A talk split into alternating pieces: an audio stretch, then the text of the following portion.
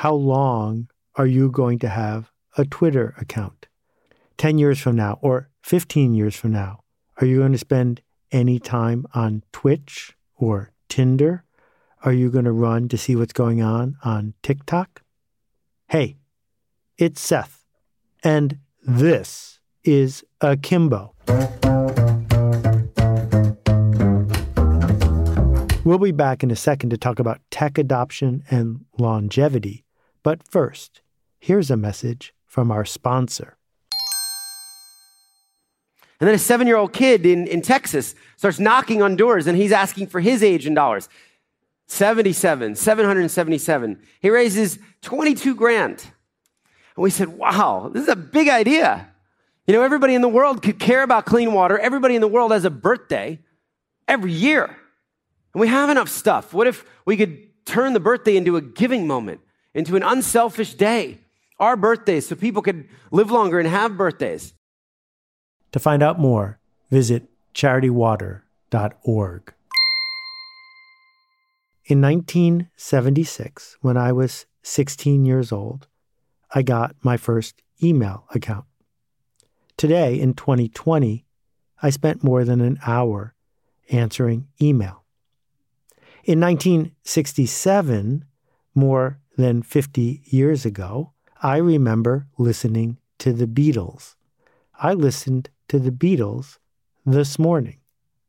Why is it that some technology sticks around? twenty years ago, I had a GeoCities account. I also had an A O L account and a CompuServe account. In fact, I spent most of my time in nineteen ninety-five on A O L. Sethwood at A O L dot com was my email address. We read articles about how texting was the big thing in Japan and how it was coming here. And people said, well, it might one day, but it won't last very long. That was more than twenty years ago. In nineteen ninety-eight, so many people were using Yahoo that many people thought Yahoo and the internet were the same thing. And it was believed that their hegemony, their dominance over everything, would continue forever. They were going to buy eBay and Netscape, and that would be the end of the game. Why is it that some things come and some things go? Culture is built on technology. Books are a technology. They were a brand new idea five hundred years ago, and five hundred years later, people are still buying and reading books. And what about board games? People are playing ninety-year-old board games today. Cars? Well, for the basics of a car, the four wheels, the steering wheel, the internal combustion engine, the driver who is in charge, the horn, this is ninety years all in a row. But other things, they cycle a little bit more quickly. Kodachrome had a fifty-year run. Kodachrome.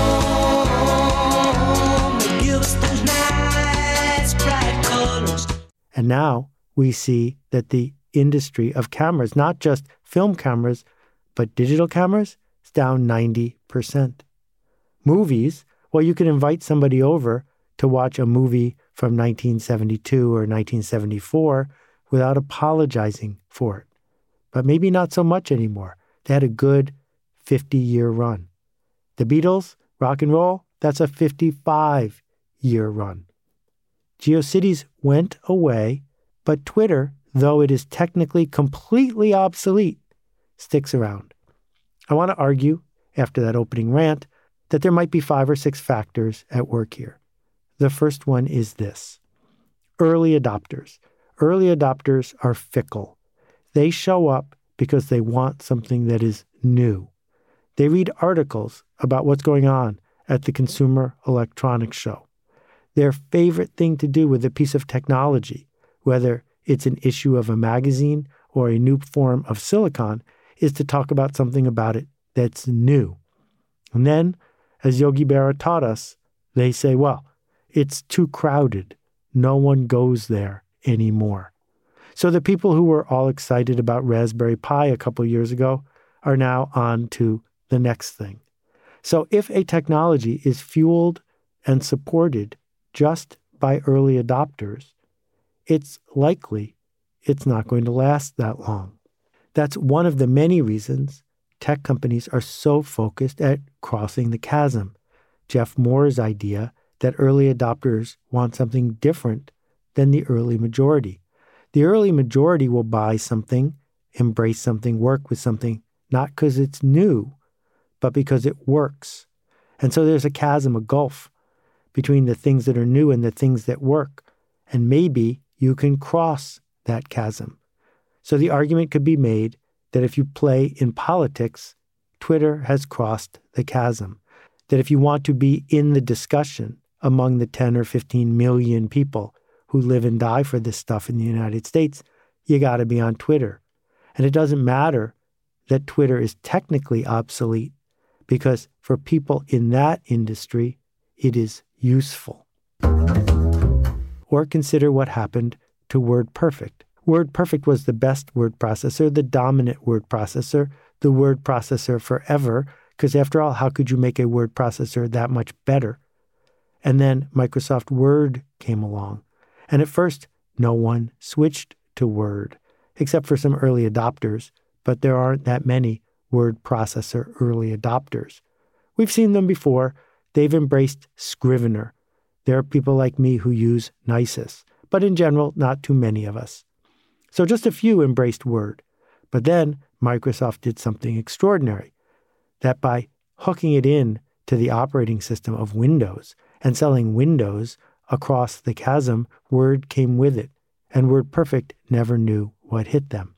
So here we are forty years later, thirty years later, and Word is still dominant. That is until we start counting online word processors like Google Docs, which have the advantage of being free and being networked, which leads to the next idea, the network effect. What we know about culture and about computers is that if it works better when other people use it, people are more likely to talk about it. What does that have to do with tech? Well, the internet has brought network effects deep into almost everything that we have in tech. That a walkie-talkie, when you're the only one who has one, doesn't do you any good. So you got to get your friends to get a walkie-talkie or a fax machine. But now that we're on the internet, it's true for everything. A Google Doc works better than a Word doc because a Google Doc is effortless to share. And once people start sharing it, it becomes sticky. Because if you want to switch to a new thing, you have to persuade every one of the people you got to use the old thing that they have to switch too. The early adopters brought people along, but now the people hold the early adopters back. Slack worked, one of the fastest growing pieces of software in history, because you can't use it by yourself. But when Microsoft and others show up with a competitor to Slack, they have a problem, which is that teams that are currently using Slack are in no hurry to switch to something that's new. But what about books? Because books don't really have the same sort of network effect. You can happily read a book all by yourself. Books benefit from the idea of infrastructure and partners. In order for books to become the dominant force of information dispersal in the eighteen hundreds and the nineteen hundreds, they needed bookstores. So an entire industry was built on the idea that you can have a little store that you can run yourself as a lifestyle business that sells books. It doesn't sell phones. It doesn't sell batteries. It rarely sells pencils. It sells books. And the book publishers quickly came to understand that their customer wasn't the reader. Their customer was the bookstore. Because if they could make bookstores happy, they would get more than their fair share of shelf space. If they got the shelf space, they would sell more books. That's why the typical reader doesn't know who published what. They don't need to know. They're not the customer. The bookstore is the customer. So now we have bookstores that are heavily invested in books, persisting even though they are technologically obsolete, because they're not culturally obsolete. That the scarcity that makes it worth owning a bookstore, that there are a finite number of bookstores and a finite number of books, it has helped keep books vibrant in the face of cheaper, faster, more networked alternatives. So what this means is that when book innovations showed up, it wasn't just the publishers and the early majority readers who were fighting against the innovations. It was an entire industry of printers and salespeople and bookstore owners that wanted the status quo to remain. I think the same could probably be said about professionals with film cameras, that once you're good at Kodachrome, once you're making a living with Kodachrome, you're not necessarily in a hurry to replace all of it with a digital technology. It was only when the groundswell from the bottom up came and swamped it, finally, with shareable photos that were coming from smartphones, that finally the camera industry collapsed. The next idea is the idea of utility versus novelty. GeoCities had very little utility. You didn't build a business on the back of GeoCities, but sites like Shopify enable people to build a whole business around it. Kickstarter probably isn't the cutting edge in technology anymore, but if you are a professional Kickstarter creator or a professional eBay seller, you're not looking for novelty, you're looking for utility. And then the next one, the next one, spoken as a young baby boomer, is that baby boomers think that everything is about them. And so rock and roll persisted for forty or fifty years. So the movies of the seventies, eighties, and nineties persisted for thirty years. These generational shifts happen very slowly. But what's happening now, for the first time in history, is that the generation coming of age, teenagers and twenties, grew up with a smartphone. They grew up with always-on internet, with the network, with constant shifts in the technological platform. And so as the baby boomers die off, as we take naps instead of going to see what's new in technology, this generational shift is putting together one more giant change in the culture. So when we think about whether or not a technology is going to change things, I think we have to look at each one of these five functions, all of which dance right next to each other, all of which influence each other, and then we can decide, is this a novelty? Is it going to be embraced by the early adopters? Are there network effects that matter? Are people from one generation or another driving the change forward? But as William Goldman famously said, nobody knows anything.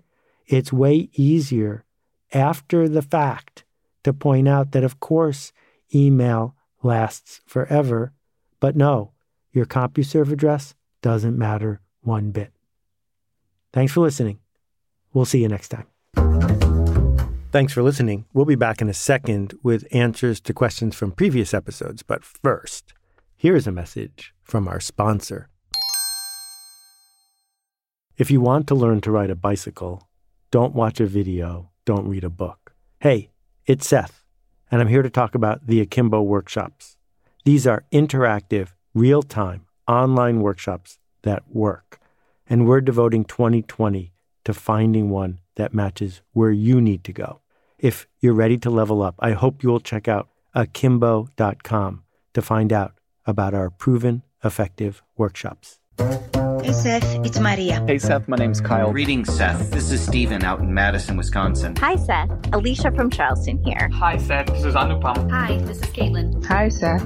Warm greetings from Curacao. Hey, Seth. My name is Nick Ryan from Pittsburgh, Pennsylvania. Hey, Seth. This is Rex. Hey, Seth. Hi, this is Vasilis from Greece. Hi, this is Roberta Perry. My question is... And that completes my question. As you know, I love to hear from you. If you've got a question about this or any other episode, I hope you'll visit akimbo dot link, that's A K I M B O dot L I N K, and click the appropriate button. We got three questions to go over this week. Here we go. Hi, Seth. This is Jamal from Queens, New York. The, con- the Consolidation Publishing episode had me thinking, Penguin and other large publishers can probably have their readers opt in simply by asking for their emails in the folds of the book, that is permission marketing. But what about the upstart? When an author or artist decides to go off on their own and they have answered the questions, was it, what is it for, who's it for, and what it's meant to change? How do they find and connect with the smallest viable audience? Thanks for your work. Have a great new year. Thanks, Jamal. I'm going to flip this on its head. I think it's easier for a specific author with a specific audience to earn permission than it is for Random House. Because I got to tell you, I don't really trust Random House, and most people don't either, because they're not the ones who wrote the book. They're not the ones who have shown up in someone's life. They're just the publisher. And deep down, I think that people have been taught to believe that big companies will keep expanding how much permission they think they have until they turn into spammers. So the hard work that Random House faces is not having a Random House list, because that's not going to work. What they have to do is organize very tight, very specific lists for people who they can earn trust from. But if you're a specific author and you've found even a portion of your smallest viable audience, well then serving them, serving them regularly, often for no charge, is a great way to turn attention into trust. And once you've earned that trust, now you're on your way to your one thousand true fans. And as Kevin Kelly taught us, one thousand true fans is enough. Hey, Seth. This is Ben Modell from New York City. And I have a question about a phenomenon you may or may not have covered that's related to the concept of finding the smallest viable audience. And that is of what I think of as audience capacity. I've noticed over several years of producing and marketing my shows and attending others of the same genre that rather than continuing to gradually snowball, the audience size for something kind of maxes out or just holds steady. Over the last ten years, a monthly film series I produce has always been held, until March twenty twenty, of course, in a two hundred fifteen seat auditorium. Our audience turnout has always been somewhere within the seating capacity range of the theater, with a low of maybe one hundred eighty-five, and on the couple of occasions every year when we sell out, we're only turning a dozen or so people away. This is regardless of what we're showing, whether I've remembered or forgotten to send out a press release, the size of our email list, or even when the local P B S affiliate did a profile on our series on T V. I've been producing and distributing a boutique line of D V Ds since twenty thirteen, and with one or two minor exceptions, sales of each has been in the same range, regardless of the amount of press I get or who's in the movie on the D V D. In March of this year, I started doing a live stream show on YouTube with a friend every week. And again, the number of viewers who watch us live and who also then watch the sh- shows that have been archived in the days following is about the same. My question about audience capacity is, if this is a facet of the human condition or marketing that you or anyone's noticed. Thanks so much. Thanks, Ben. This fits in very nicely with Jamal's question, because you have correctly pointed out that some things we do will never cross a chasm, that some things we do are just not destined to appeal to masses and masses of people. And not only is that okay, that's fantastic, as long as we realize it, that the yield on that theater, and I can't wait post-vaccine until we have theaters again, is the key. If you fill the theater, you'll do fine. The problem is getting a theater that's too big and not filling it. The yield is, what is our return on the audience we focused on? And if we know we have a niche audience, we can treat them appropriately. We will not spend all of our time and effort trying to somehow cross a chasm, to dumb it down, or to even it out. We will instead become ever more specific and ever more peculiar, so that the audience we do have gets the joke and comes back. Because getting someone to come back is different than getting someone to tell their friends. On Impact Theory the other day, you said something that I'll paraphrase as, I do not believe in authenticity. It's not correct to think that you can do whatever you feel like and that whatever version of you that pops into your head is the authentic one. The audience does not want an authentic you. You do not want an authentic anybody when you hire someone. Close paraphrase. You went on to develop this sentiment into emphasizing the importance of consistency and that perhaps the right to be authentic or inconsistent needs to be earned.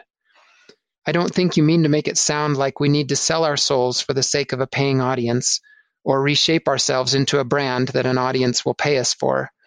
Do you believe there is a part of our authentic selves that is worth sharing with the world, and can that only be discovered through financial or audience feedback? Thank you for your time and generosity. Thank you, Jonathan, for this lovely question. Uh, so grateful to hear from you. Here's the thing. If we want to, quote, share our authentic self with the public, with any public, well, then a transaction is going on. It might not be a transaction for money, but it is certainly a transaction for attention. Sharing how you feel in the moment with friends and family is one of the great benefits of having friends and family, is that they will be friends and family even after your short tantrum, even after the speed bump, even after you share your fears or dreams.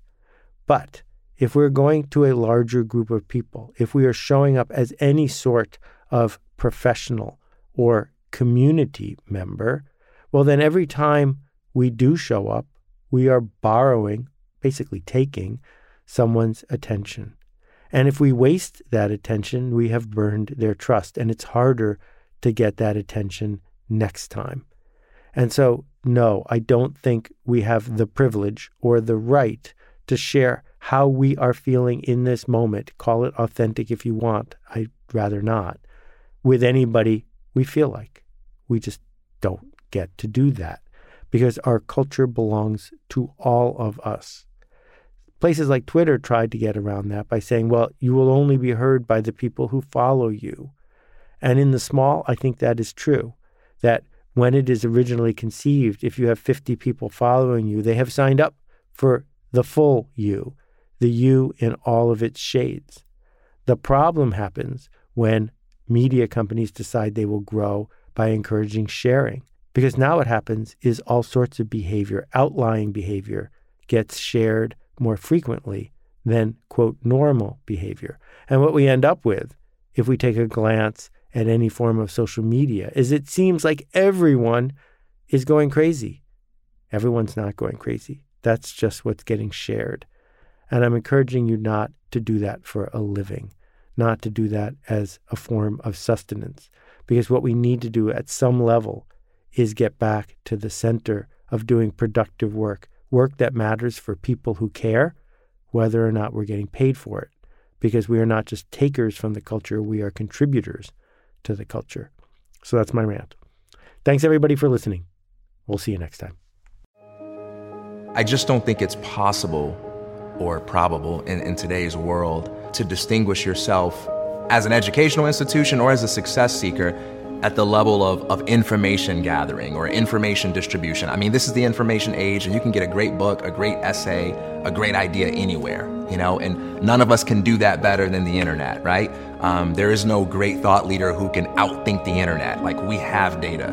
What Alt M B A gets right is it puts you in a context where you're part of a community that says, yeah, yeah, yeah, that's good. You got access to ideas, you got access to information, that's awesome, but when you're gonna show up? When you're gonna face that blank page?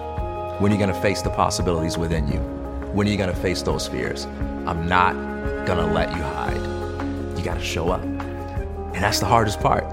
And it sounds simple, it sounds very commonsensical, but it's the number one reason why we don't write that book. It's the number one reason why we don't ask that question. It's not because we don't know or we don't have the information. We don't have an environment and we don't have a support network that makes it feel like showing up is possible for me. Not just possible for the success stories I see out there, but I can show up. Consider the Alt M B A. More than three thousand alumni in seventy-four countries around the world. Find out more at alt m b a dot com.